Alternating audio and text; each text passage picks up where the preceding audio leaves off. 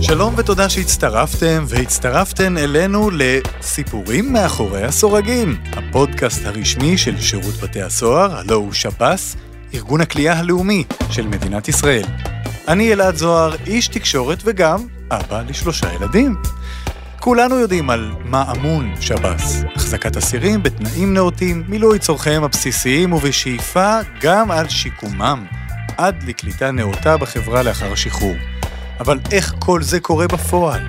מי הם האנשים שמניעים את הארגון הכל כך משמעותי הזה, ומה באמת קורה מאחורי הסורגים? בפרק הזה, כמו בכל פרק, נחשוף עוד ועוד מהעשייה החשובה של שירות בתי הסוהר, ואיתי במסע הזה הדס סופר שבתאי, דוקטור הדס סופר שבתאי, ראש תחום השכלה ופיתוח אישי באגף משאבי אנוש של שב"ס. שלום, תודה שבאת. שלום אלעד. לפנינו פרק מרגש במיוחד עם אישה יקרה שמשרתת בשב"ס כבר שנים רבות ובאמת עושה עבודת קודש. מאיה קזז, קצינת התקון של מחוז דרום. מאיה אחראית בעצם על כל מערך הטיפול והשיקום של האסירים במחוז דרום, ועושה את עבודתה במסירות באמת מעוררת פליאה. שלום מאיה, כיף שאת איתנו. וברכה. תודה, כיף להיות איתכם. טוב, בואי נתעכב על המילה הקצת מוזרה הזאת לאוזן הישראלית, תקון. אה, שזה נגזר מהמילה תיקון. נכון, אז כמו שאמרה הדס, התפקיד שלי הוא קצינת תקון, בעצם מרכזת את כל תחומי השיקום של האסירים במחוז הדרומי היום, אה, אחרי 24 שנים של עשייה כזו ואחרת בתהליכי שיקום אה, של אסירים. המילה תקון האמת היא שהיא מאוד פשוטה, היא תמיד מעוררת שאלות ותמיד מעוררת גרשיים ששואלים אותי קיצור של מה זה, אבל מילה תקון פשוט מהמילה תיקון. אני באופן אישי פחות מאמינה במילה שיקום, שיקום לוקח אותנו למקום של משהו שהוא אה, הרוס לגמרי וצריך להרים אותו מהיסוד, זורק אותי לשיקום שכונות, לשיקום בבית לוינשטיין. וכשאנחנו מדברים על תקון אני חושבת שיש בזה משהו הרבה יותר מכבד, להגיד לאדם שנמצא מולי, לאסיר במקרה הזה, אה, נהדר מה שאני רואה מולי, אבל יש כנראה משהו אחד שצריך לתקן, כי בכל זאת הגעת לבית סוהר ומערכת המשפט החליטה להרחיק אותך מהחברה, ובוא נראה איך אפשר לתקן אותו, אז יש בזה משהו מקל יותר או מאפשר יותר אה, לחולל בעצם תהליכי שינוי. אוקיי, okay, אז לפני שאנחנו ניכנס לתהליכים הרבים שיש כאן, אני חושב, בסופו של דבר, מהי התוצאה הסופית הרצויה? מה כתוב על הקיר אצלך במשרד, אני רוצה ש... וואו, איזו שאלה קשה. בסוף, בסוף, בסוף האידיאל, אני רוצה שאסירים לא לא יחזרו לבית הסוהר, אני רוצה שהם יצליחו להשתלב אה, אה, בחברה. יש לי חלום כזה, יש לי אפילו תוכנית שאולי נדבר עליה באמת אה, בהמשך.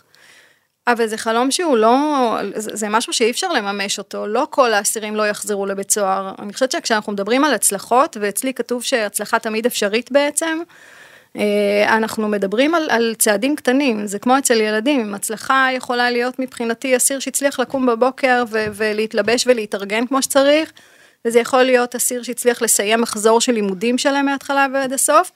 ושוב, באידיאל הרחוק יותר, זה באמת שהאסיר יצליח להשתלב בחברה בצורה מיטבית, שזו בעצם המטרה שלנו. כשאנחנו נכנסים, כשאסיר נכנס לבית סוהר, אני רואה רצף, לא בתוך המאסר, אני רואה רצף מחברה לחברה. באמצע יש את הגשר הזה של שירות בתי הסוהר, ועליו הבחירה שלנו היא מה לעשות. אה, החלום שלי, מה שכתוב לי על הקיר, זה להגדיל את, את אחוזי השיקום בתוך ארבע המטרות של, של ענישה בארץ, שזה הרתעה והרחקה וגמול על המעשה ושיקום. צריך למצוא תמיד את האיזון בין הדברים האלה, אז, אז על הקיר שלי כתוב שאני רוצה שבאיזון השיקום ייקח חלק מאוד משמעותי, שבסוף יביא את כולנו לחברה בריאה יותר, את השכנים, את, את, את אותם אסירים שהופכים להיות שכנים שלנו לאנשים טובים יותר, את הרווחה האישית של כולנו להיות uh, טובה יותר, אז זה, זה, זה מלא, הקיר שלי עמוס בדברים. הרבה פתקים על הקיר. מלא, מלא כתובות. אבל מאיה, בואי נעשה רגע סדר אולי לטובת המאזינים שלנו. תהליך השיקום הוא משהו שכל האסירים בישראל זכאים לו? בעיקרון כן, כל אסיר שנכנס לבית הסוהר אה, זכאי לו, אני חושבת שהתפיסה של שירות בתי הסוהר, על אף שזה ארגון ביטחוני, והדבר הראשון הוא כמו שאמרת בהתחלה, לשמור על, אה, על החברה בעצם, אה, וגם על שלומם של הכלואים. אה, המטרה המשנית, שהיא בעיניי פחות משנית, אבל היא משנית מוגדרת, אה, היא באמת אה, לאפשר תהליכי שיקום. אם בעבר זו הייתה תפיסה, אני חושבת שתיקון 42 לחוק בשנת 2012, הפך את זה מתפיסה לחובה, והיום חובתנו בשירות בתי הסוהר לאפשר ולהציע אה, תהליכי שיקום לכל מי שנמצא מתאים לכך. תשכנעי... וזאת רק למעט בעצם אה, אסירים ביטחוניים, שהם בעצם אסירים שיושבים בכלא על רקע אידיאולוגי, וכאן מדינת ישראל בעצם נכון. לא שמה לה למטרה להעביר אותם איזשהו תהליך של שיקום. לא, תיקון 42 מדבר על אסירים אה, פליליים. תושבי ישראל, אסירים פליליים, תושבי ישראל בלבד. תשכנעי אותי שזה לטובת כולנו. הרי בסוף יש כאן משאבים שמוקצים לעניין, הם לומדים, הם, את יודעת, הם ככה בחסות המדינה בכלא, והם אה, עוברים איזשהו תהליך. האם זה טוב לי, לך, לך, לכל מי שנמצא ברחוב? אז לפני שאני אשכנע אותך, אני רוצה לשים על השולחן משהו שיהיה ברור ונכון. אני חושבת שכל אסיר שנכנס אה, לכלא ביצע עבירה. ככל הנראה חמורה, כי אחרת לא היו מרחיקים אותו מהחברה. ומאחריו יש משפחה וקורבנות, אה, וחשוב לי לשים על השולחן ולהגיד שהם תמיד נמצאים איתנו, הם תמיד נמצאים ברקע, הם נמצ- נמצאים בתוך תהליך הטיפול, על אף שאנחנו לא בקשר איתם, אנחנו לא אמונים על הטיפול בהם, אבל תמיד נמצאים. ועכשיו יש לנו בעצם איזושהי פלטפורמה ש, שנוצרה, שהאסירים נכנסים, הם כבר מורחקים מהחברה, הם כבר משלמים את העונש על העבירה. להיות בבית סוהר זה לא קל, זה מאוד מאוד קשה להיות בבית סוהר. והשאלה איך אנחנו רוצים שהם יצאו. אפשר להכניס, לנעול אה, מאחורי סורג ובריח ולחכות שהאדם בזמן הזה יצבור זעם וכעס ויהיה אדם פחות טוב ממה שהוא נכנס. בטח זה היה פעם ככה. אה, אני באופן אישי, פעם, ב-24 פעם. שנים שאני מכירה, לא כן? מכירה שב"ס כזה, אני מכירה שב"ס בישראל תמיד שיקומי, להפך, התפיסת השיקום הולכת וגדלה, ואנחנו יכולים לבחור לעשות מזה באמת פלטפורמה שיקומית, ולעשות משהו כדי שהאנשים האלה יצאו, יצאו יותר טובים, בסוף זה הרווחה האישית של כולנו. אז בואי באמת, תתארי לנו יום בחיי אסיר בעיצומו של תהליך שיקום. שזה, שזה יחסית וואו. מאוחר, זה כבר לתוך התקופה, נכון? לא משקמים בן אדם ביממה הראשונה שלו כשהוא רק ישן לא. לבד שם ב... על המיטה הזאת. לא, זה, שיקום זה תהליך. אה, לעשות, זה, זה בסופו של דבר אנחנו מדברים על תהליך שינוי, ושינוי זה משהו שלוקח זמן. קודם כל לוקח זמן להבין שאנחנו רוצים אותו. כי לעשות שינוי זה לוותר על המון דברים, לוותר על חיי הפשע, אגב, זה לא כל כך קל, יש המון רווחים בעולם הפשע. אה, כשאני משכנעת אסיר ללכת לעבודה, שהוא ירוויח בשכר מינימום, זה, אני צריכה מאוד להתאמץ כדי לשכנע אותו, כי הוא יכול לעשות הרבה יותר כסף בדרך אחרת שהיא לא חוקית. ועל כף המאזניים הרווח וההפסד הזה זה משהו שנמצא על סדר היום כל היום, בחיי, בחיי היום של האסיר. אבל לפני שאני אתחיל מהסוף, מאסיר ב- בעיצומו של תהליך שיקום, אני רוצה לדבר דווקא על המשבר שהוא בכניסה למאסר. כשאסיר נכנס למאסר יש המון אובדנים שהוא חווה, הוא מאבד את, את העצמאות ואת החופש, ואת הקשר הברור עם המשפחה ואת המעמד שלו כאבא או כבעל או כבן, ואת המעמד החברתי שלו ואת היכולת שלו להתפרנס, והתחושה היא שכל העולם קרס עליו, אז תהליך השיקום מתחיל בזה שאנחנו מביאים אותו ל, ל, ל, להסתגל בעצם לתקופה של הבית סוהר וליכולת לשים את הראש על הכרית בלילה ולהצליח להירדם. זה דברים שאולי לנו נראים ברורים מאליו, הם לא ברורים מאליהם בכלא, בבתי המעצר, אני חושבת שהאסירים לא כל כך ישנים. גם אלו שנכנסו בפעם התשיעית והעשירית וגם מי שנכנס בפעם הראשונה אגב, זה לא כל כך משנה. כלומר, העבודה שלך מתחילה כבר בשלב המעצר. העבודה שלי מתחילה בשלב המעצר ונגמרת הרבה אחרי שהוא ישתחרר אגב. אה, כשאנחנו בעצם מלווים את האסיר לפי הצורך שלו ולפי היכולת שלו, אני יכולה לתאר בגדול שלושה שלבים במאסר, באמת של תקופת ההסתגלות, עד שאפשר בכלל להתחיל לדבר על דברים אחרים. על ליבת המאסר שבה אנחנו באמת מקלפים קצת יותר את מה שיש שם. מתחילים לבדוק עם האסיר אה, עמדות שלו ותפיסות שלו, אה, מאפיינים אישיותיים שלו, איפה אנחנו יכולים לגעת כדי באמת לעשות את התיקון הקטן הזה, כדי לעשות אותו אדם אחר. צריך שיתוף פעולה כאן, אני מניח. מוטיבציה זה א' ב' להכל, אה, שאלתי אם כל האסירים זכאים, אז כל האסירים זכאים, לא כל האסירים בוחרים בזה, זו בחירה, בסופו של דבר, לבחור בתהליך שיקום זו בחירה לא קלה אגב, יש לה מחיר מאוד גדול עבורם. אבל לא- לא... לטווח הארוך היא בהחלט משתלמת. התפיסה של האסירים הרבה פעמים היא באמת, הם רואים מה יהיה לי מחר בבוקר. מותר לא לרצות שיקום? מותר. כמו שאמרת. ומה זה, ומה העלות של זה? אה, אי קיצור תקופת מאסר למשל וכדומה? למשל, כן. כן. כן, יש רווחים משניים גם לשיקום, אפשר לא לקצר לו את המאסר ולא לשחרר אותו בשחרור מוקדם, יכול להיות שהוא באגף עם תנאים טיפה פחות טובים. אנחנו לא מענישים מישהו כי הוא לא רוצה שיקום, אני חושבת שזה העונש שלו בעצמו.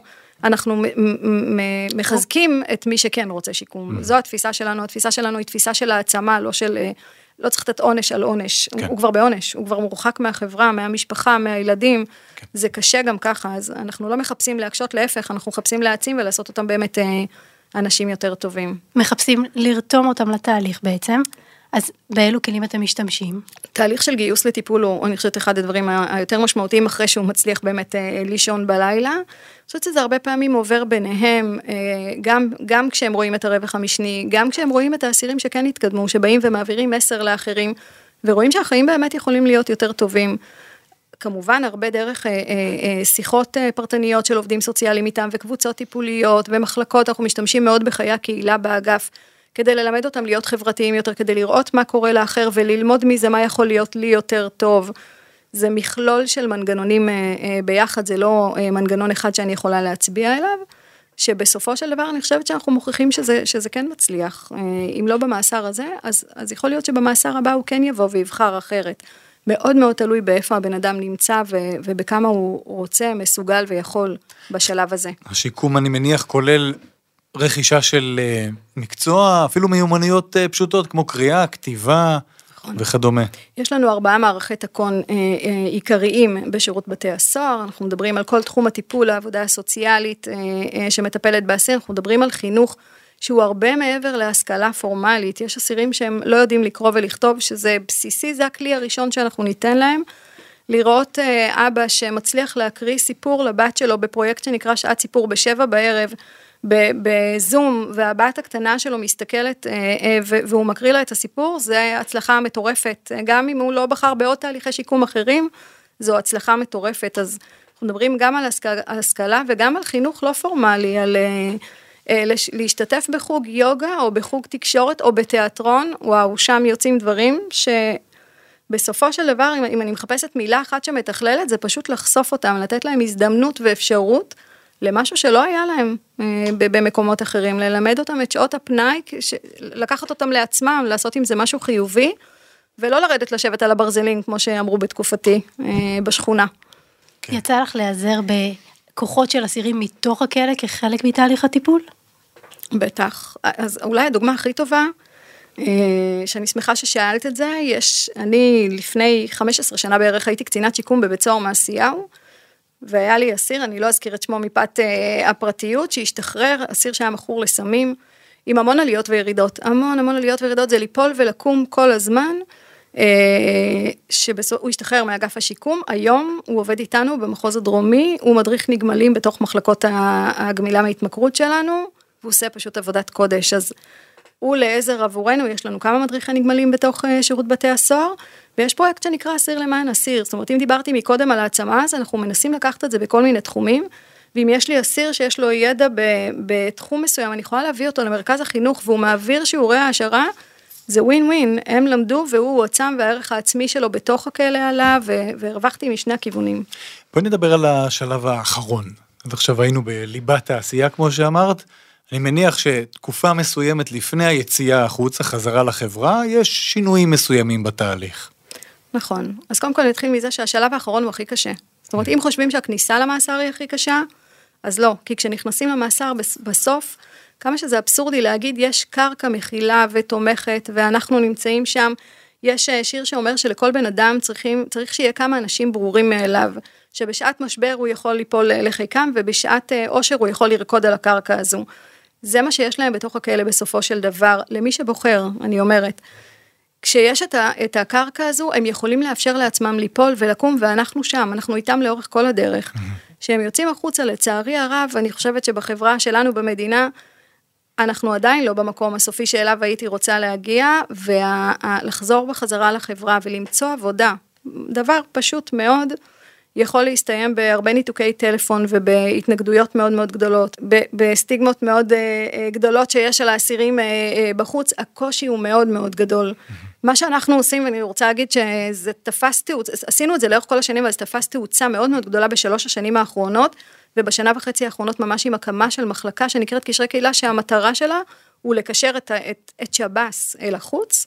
אה, ופה אנחנו חוברים באמת למערכות בחוץ כדי להקל, ליצור איזושהי תשתית נכונה ובריאה יותר עבורם, לפחות בשלב הראשון, אה, שהם יצליחו, אגב, מחקרים על חזרה למאסר מראים שאם אסיר לא חזר בשנה הראשונה, הסיכוי שלו לחזור פוחת באופן משמעותי.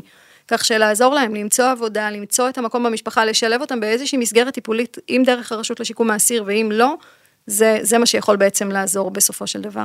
ספרי לנו על אה, סיפור הצלחה שככה זכור לך במיוחד. וואו, האמת שיש המון, באמת. אבל אני חושבת שלכל מי שעובד בשירות בתי הסוהר, מכיוון שגם אנחנו בני אדם, יש אנשים שאנחנו מתחברים אליהם יותר ויש כאלה שמתחברים אליהם פחות. אה, אני אבחר לספר סיפור על, על אסיר שנכנס בגיל 17 לבית סוהר, אסיר ממוצא, ממוצא דרוזי. אין הרבה אסירים דרוזים, נכון. פחות מקובל mm-hmm. בחברה שלהם כל הנושא של וואו. פשיעה. נכנס למאסר מאוד מאוד ארוך, של 24 שנים, הוא היה בגיל 17, הוא ממש נכנס כילד. אה, אני זכיתי, אני אומרת זכיתי, כי באמת אה, עברתי איתו תהליך של חיים שלמים, לטפל בו כמעט מגיל 18. מה העבירה שהוא עבר אה, בגדול? כאילו, זה כל כך נדיר. אני לא נכנסת לסוג העבירה, לא, אנחנו נשאיר את פרטיותו אוקיי. שלו. אני על קצה הכיסא, אני סקרן, זה בסדר. לאורך כל המאסר, שוב, עם, עם תקופת משבר מאוד מאוד מאוד ארוכה של ילד שנכנס לתוך בית סוהר, אה, בחר בסופו של דבר אחרי הרבה זמן, זאת אומרת לא בשנה הראשונה הוא בחר לקום על הרגליים ולעשות אה, תהליך של שינוי, תקופה מאוד ארוכה של הכחשה של העבירה, להכחיש את העבירה זה משהו שעוזר להם להתמודד עם עצמם, זה לא באמת בגלל שמכחישים את העבירה, של חוסר, חוסר רצון לשתף פעולה עם הממסד ואיתנו ולא רוצה להיכנס לקבוצות ולא רוצה לעשות שום תהליך של שינוי. אני חושבת שלאט לאט, אפרופו אה, הדס, בתהליכי גיוס קטנים, בנגיעות קטנות, בלא לוותר, פשוט בלא לוותר, ולתת את התחושה שבאמת מישהו מאמין שאפשר לצאת מהמשבר הגדול הזה ולחיות חיים מלאים, כמה שזה מוזר להגיד, גם בתוך בית הסוהר, כשברקע אתה רואה, אתה רואה את הסוף של המאסר, ואתה רואה איך בסוף אתה מצליח להתחבר לחברה שוב. אה, אותו אסיר באמת בחר לעשות תהליכים, גם תהליכי טיפול ייעודיים, דינמיים, מאוד מאוד מעמיקים. קילף את עצמו ובנה את עצמו אה, אה, מחדש. השתלב במרכז החינוך, השלים לימודים, הוא לא סיים אפילו כיתה י"ב בסופו של דבר, השלים את הבגרויות, לימים למד באוניברסיטה הפתוחה, אפילו לא בעזרתנו, אלא בעזרת הכוחות שלו ושל המשפחה שלו. הוא סיים את המאסר באגף שיקום, שזה אגף ש... האגף שממנו הייתי רוצה שכל האסירים ישתחררו, שממש יוצאים החוצה אה, אה, בבוקר לעבוד בחוץ, ביחד עם אזרחים, מרגישים חלק מהחברה וחוזרים בערב ככה להכיל ו- וללמוד את כל החוויה הזו ביחד איתנו. הוא השתחרר, השתחרר בשלב האחרון בעצם נעלה, היה צריך למצוא עבודה לעצמו. אני חושבת שזו אחת התקופות, אפרופו מה שאמרתי קודם, היותר קשות של 50 ניתוקי טלפון של מעסיקים במהלך היום, כי ברגע שומעים שהוא אסיר, ברגע שמקלידים את השם שלו בגוגל, הכל עולה, זאת אומרת אין פה סודות אה, אה, שאפשר להסתיר. מה הוא הצליח למצוא? תהליך מאוד מאוד, הוא מאוד ארוך שבו הוא מצא תפקיד בארומה, במטבח בארומה. הוא התחיל מתפקיד קטן, הגיע לשם, היו לו יכולות מאוד מאוד טובות והתקדם להיות מנהל משמרת, לימים גם אה, ניסה ונולדה לו בת. חושבת שאחת החוויות, שכמה שהן נראות קטנות לבן אדם בחוץ בשבילי, הן באמת היותר מרגשות, שנולדה לו בת והוא היה בחופשה איתם בבית, כל צוות ארומה הגיע אליו הביתה וקנו לו מתנה וככה בירכו אותו, וואו. וכשהוא חזר הוא אמר לי, מאיה, זה פעם ראשונה שהרגשתי שייך, שהרגשתי שבני הגיל שלי, מתייחסים אליי כאל שווה בין שווים, שלא רואים אותי כאסיר, כי לא רואים אותי כמוקצה, כ... אני לא לבד, ומבחינתו, אני חושבת שזה היה התיקון האחרון שהוא היה צריך, לפני שהוא השתחרר. היום הוא ממשיך לנהל חיים נורמטיביים, משפחה מורחבת יותר, עסק פרטי, וואו. נחת מאוד מאוד גדולה. עבודת קודש, כבר אמרתי? תשמעי, אני מתחיל להיות משוכנע, שאלתי אותך בהתחלה, אם את יכולה לשכנע אותי, זה מתחיל. אני לא רוצה להגיד שאתה מוזמן. יש סיפורים שפחות הצליחו? מקרים שפחות יש. הצליחו? אה, יש סיפורים שפחות הצליחו, אני מאוד אופטימית, אני אומרת מה שלא הצלחת עכשיו תצליח בפעם הבאה, אם זה בתוך המאסר בשלב הבא ואם זה במאסר הבא, אבל כן, יש סיפורים שגם נגמרים אה, פחות טוב. אסיר שהיה שפוט למאסר עולם ועשה דרך כל כך משמעותית עם כל כך הרבה נפילות, נופל וקם, נופל וקם, נופל. ומודח מהאגף הזה ומודח מהתוכנית הזו ולא מוותר ומחזיק בשיניים את כל מה שיש לו. אחד הדברים, הוא היה אסיר מכור, כמו שאתם יודעים, גם השיניים, אפרופו, באמת לא מחזיקות מעמד, ממש עשה שיקום לשיניים, אני זוכרת שהוא נכנס לאגף וכולם התלהבו ואמרו לו, וואו, עכשיו אתה יכול להתחיל לחייך, שזה משפטים באמת עם משמעות אחרת כשאתה נמצא בכלא. אה, הוא השתחרר אחרי 28 שנה. 28 שנים בכלא זה מאוד מאוד ארוך וקשה, בדרך כלל משתחררים קצת לפני, גם הוא במהלך המאסר ניסה. אה, לי כשאמרו שהוא השתחרר ממש רציתי לבוא ולהיפרד ולאחל לו בהצלחה, כי אנחנו פחות שומעים מהם אחר כך, וכשהגעתי, הגעתי כמה שעות אחרי שהוא השתחרר, מצאתי אותו בחנייה אה, של בית הסוהר, מחכה, שאלתי אותו למה, למה עוד לא באו לקחת אותך, הוא אמר, יש לי חבר שעובד פה באזור ויבוא לקחת אותי. ואני בלב אומרת, איך זה יכול להיות שלא לא עמדו בציפייה של אה, הפרחת בלונים ויונים ו- ושמחה של כל המשפחה, ו- וכולם עצרו את התהליך ו- ו- ובאו כדי ללוות אותו. ואני חושבת, אני פותחת סוגריים ואומרת שזה אחד הדברים שהאסירים חושבים, שכשהם נכנסו לתוך הכלא, הם ירדו באיזושהי תחנה של רכבת והרכבת עצרה. אבל הרכבת לא עצרה, החיים בחוץ ממשיכים אה, אה, לחיות והמשפחה לומדת להסתדר בלי, והחברה מתקדמת ו- וממשיכה. ואותו אסיר, ישבתי איתו, ממש ישבתי איתו על האבן וחיכיתי איתו שיבוא מישהו לקח אותו, לא הצלחתי לחכות כל כך הרבה שעות. לימים, אני חושבת, פחות משנה בעצם, מאז שהוא השתחרר, אה, נתבשרנו שהוא בחר לשים קץ לחיים שלו. לי זה היה ממש, הלב שלי נמחץ גם כשאני אומרת את זה עכשיו. אף אחד לא בא לקחת אותו? אף אחד לא קיבל אותו באמת בזרועות פתוחות בחוץ. ובסוף הסטיגמות והמדבקה הזאת על המצח של אסיר משוחרר הולכת איתם, וההזדמנות שיש להם בתוך בית הסוהר היא לא תמיד הזדמנות שנותנים להם בחוץ. ועל זה אני ממש, אני, אני ממש כואבת על זה, כי אני חושבת שאם ההזדמנות בחברה הייתה בידיים פתוחות ומלאות, אז היו לנו פחות אסירים, היו פחות אסירים בכלא היום. אז זה סיפור מאוד עצוב. אה, אני יכולה לאזן ולהגיד שיש יותר הצלחות מאשר, אה, מאשר אכזבות, אבל, יש אבל זה גם מספרית? זה קורה. מספרים יש? חייבת להיות סטטיסטיקה הנתון, בנושא. הנתון של אה, מועדות חזרה למאסר, של רצידיביזם, אפרופו רצידיביזם נמדד בחזרה למאסר חמש שנים לאחר יום השחרור. אני לא אוהבת להגיד כמה חוזרים, אני אוהבת להגיד כמה לא חוזרים. כן. אז לא חוזרים 60 אחוז מהם, שזה, אני חושבת, נתון יפה שמתוך כל 100 אסירים 60 לא חוזרים. החלום שלי שהוא יגדל, שהאחוז הזה יגדל ויהיו פחות כאלה. אני ש- שומע במוזיקה זה- שלך שזה לא המילה האחרונה שצריכה להיות, זה צריך לעלות. זה צריך לעלות. איך מעלים את זה? אז זה החלום שלי. אני חושבת שכל גוף בפני עצמו, במדינה שלנו, כל מוסד עושה את העבודה הכי טוב שאפשר. אין לי ספק בכלל, גם שירות בתי הסוהר וגם הרשות לשיקום האסיר וגם השלטון המקומי. אבל הקיבוץ הזה ביחד, וההבנה שהאסיר כשהוא הוא גר ב... אני סתם זורקת שדרות ומגיע לכלא, הוא, הוא כבר לא לא של שדרות, הוא עדיין שם. אני חושבת שהשלטון המקומי בארץ פחות מעורב במה קורה בתוך בתי הכלא. אם אני אשאל עכשיו את ראש עיריית אה, אה, רהט, כמה אסירים יש לו בכלא, אני לא בטוחה שהוא ידע.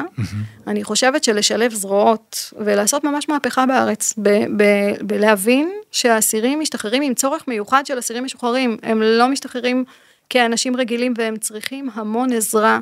זאת אומרת, והמון קליטה- הכלה ותמיכה גם קליטה בחוץ. בקהילה. כשהוא חוזר, שיהיה מי שיקלוט אותו בקהילה שלו. שתהיה לו כתובת, כן. כן. שתהיה לו כתובת ויהיה לו עם מי לדבר בכל רגע. אבל מאיה, אני בכל זאת רוצה רגע לאתגר אותך קצת. מה לגבי נפגעי העבירה, ששומעים בעצם על התהליך המורכב וההשקעה הגדולה שבעצם מקבל אותו אסיר שביצע עבירה, והם החיים שלהם השתנו מקצה נכון. לקצה. אז התחלתי ואמרתי שנפגעי העבירה תמיד איתנו. זאת אומרת, הם תמיד נמצאים בתוך תהליך הטיפול, כשאנחנו מדברים על, על אחריות של האסיר, כשאנחנו מדברים על חרטה של האסיר, הם מדוברים. אנחנו, שירות בתי הסוהר, אמון על הטיפול באסירים. חושבת שגם נפגעי עבירה, ש, שכל תגובה שלהם תהיה מקובלת, בסופו של דבר יבינו שאותו אסיר צריך לצאת כאדם יותר טוב בחוץ כדי למנוע קורבנות נוספים. בסופו של דבר זו, זו הרי המטרה שלנו, אני מדברת על חברה יותר בריאה ויותר טובה ועל רווחה אישית, אני מדברת על מניעת קורבנות. זה לא מקל, הטיפול באסיר לא מפחית מחומרת העבירה או מחומרת העונש או מהאחריות של האסיר, להפך, אני חושבת שאנחנו רק מגבירים את זה ורק עוזרים לו להבין כמה חמור היה המעשה ומה צריך לעשות כדי לא לעשות אותו שוב. אני מבינה שזה מורכב מאוד, גם לנו זה מורכב מאוד, גם אני, כשרואה בטלוויזיה, אה, לא רואה הרבה טלוויזיה, אבל כשרואה איזושהי עבירה מאוד מאוד קשה של מישהו שניסה לרצוח את אשתו, ואני רואה בתקשורת את התמונות ואת הדם ואת זירת הפשע שהיא נוראית, ויום למחרת פוגשת אותו, הקורבן הולכת איתי כל הזמן, גם הוא איתי. אני רואה אותו אחרת, אני רואה אותו אחרת מהחברה שרואה קודם כל את העבירה, ואחר כך את הבן אדם. אנחנו מפתחים כנראה איזושהי יכולת בתוך שירות בתי הסוהר, גם אנחנו, אנשים אחרים שבאים לעבוד שם, ורואים קודם כל את הבן אדם. העבירה שם, העבירה תמיד איתנו, הקורבנות תמיד איתנו, החומרה תמיד איתנו, הפגיעה תמיד איתנו, אבל כדי להצליח להיות אמפתיים ולטפל באדם עצמו, אנחנו חייבים לעשות את ההפרדות האלה. איך את חושבת שהאסירים המשתקמים רואים אותך? מה הם רואים בך כשהם מסתכלים עלייך במסדרונות או בקליניקה או איפה שזה הדברים קורים? מה הם רואים בך? קודם כל, אני צריכה לחשוב, הם אומרים, הם אומרים הכל. הם חושבים הכל. יש כאלה שהם יחשבו שבאתי לעזור ובאמת קידמתי ועשיתי, והם באים והם אסירי תודה על מה שנעשה עבורם, ויש כאלה שיגידו שאנחנו לא עושים מספיק ולא מקדמים מספיק, ומספיק אה, שהוא לא קיבל ביקור כמו שהוא רוצה, אז כבר הכל נמחק ו...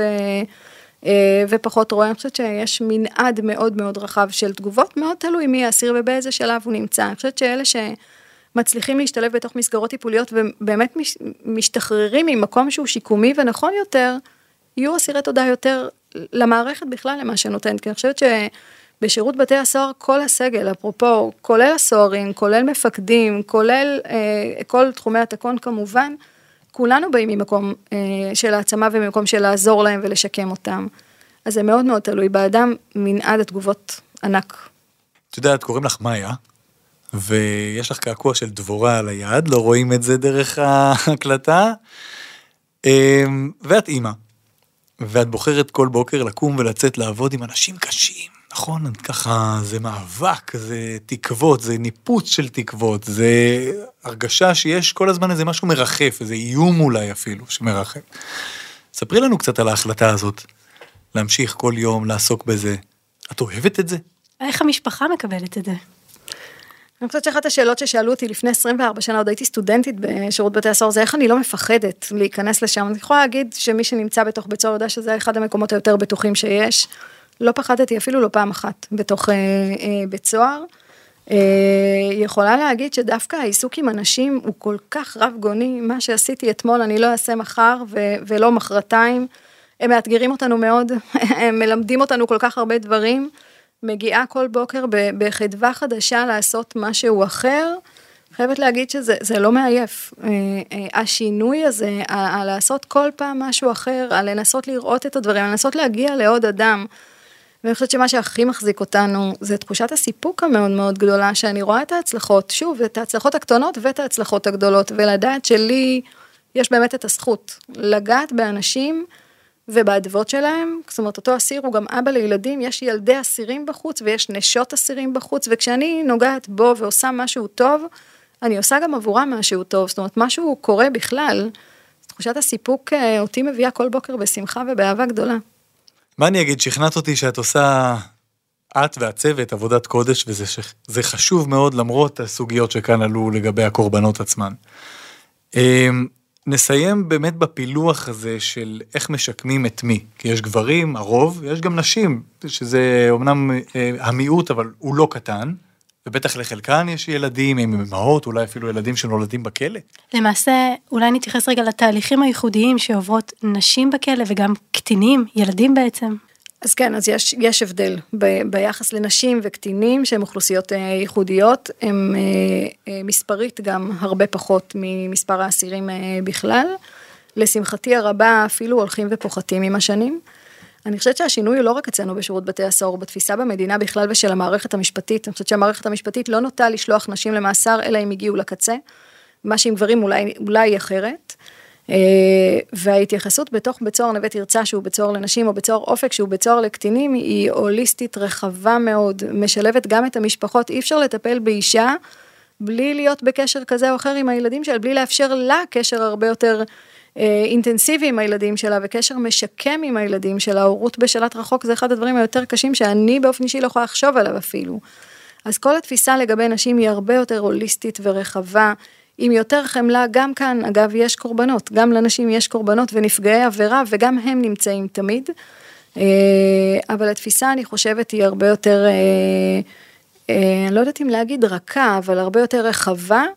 וגם החזרה, אפרופו לקהילה, שאני עדיין שמה את הדגש שזה החלק הקשה, אז מסגרות שיקום לנשים, יש אה, כאלה שמספיקות למספר הנשים שנמצאות בכלא, אין אישה שמשתחררת מהכלא כמעט ולא מגיעה לאיזושהי מסגרת אה, שיקומית, וכנ"ל לגבי אה, נערים ונערות, ששם הפרויקטים הם פרויקטים מדהימים של...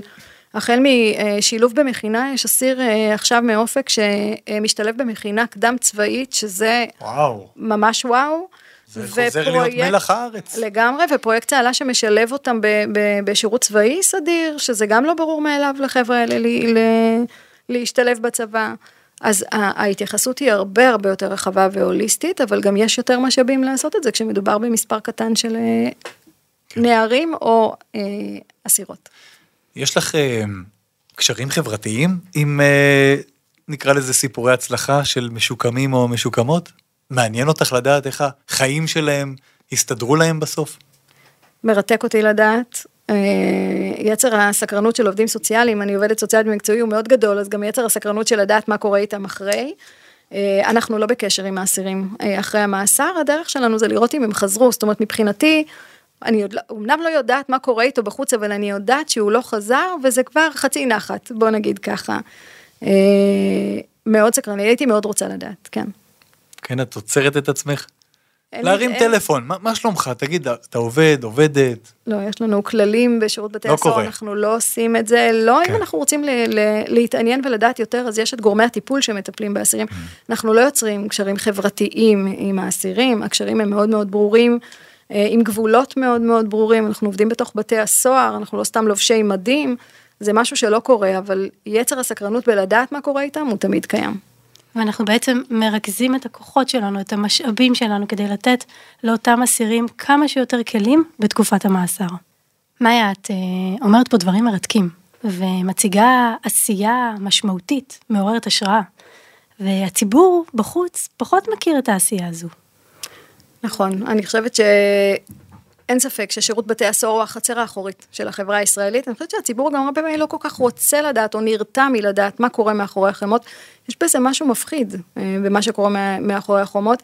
אני יכולה להגיד שכל כניסה שאני מלווה לתוך בתי הסוהר, ויש המון סיורים של באמת אה, אה, המון גופים שרוצים להגיע ולהיכנס לראות מה קורה בתוך בתי הסוהר, מתחילים באיזשהו פחד וחרדה מאפילו להפקיד את הטלפון ומי יודע אם נצא. ויוצאים עם איזושהי תחושת הוקרה ו, והבנה של השליחות הכל כך גדולה שנעשית בתוך בית הסוהר, ולכן אני שמחה גם על ההזדמנות הזו באמת לשתף ולהראות קצת אחרת. אני כן חושבת שהבחירה של שב"ס בכלל, לא לחשוף ולצאת ב... ב, ב ביותר מדי פרסומים היא באמת מתוך הבנה שיש גם נפגעי עבירה בחוץ ושזה יכול לעורר תגובות אה, מאוד מאוד מגוונות ולכן זה נעשה ככה במשורה בצורה אה, ממוננת ונכונה. מאיה קזז, קצינת התקון של מחוז דרום בשב"ס, תודה רבה על השיחה המרתקת הזו, ואנחנו סיימנו להפעם. תודה אלעד, ותודה גדולה לכם ולכן, המאזינים והמאזינות, שהייתם איתנו בעוד פרק של סיפורים מאחורי הסורגים. מקווים שנהנתם כמונו. מזמינים אתכם להצטרף אלינו גם לפרק הבא. בינתיים, אפשר להאזין לנו בספוטיפיי ובאפליקציות הפודקאסטים המוכרות. תודה, עד הפעם הבאה. הוקלט באולפני אדיו, המשווקת את ספוטיפיי בישראל.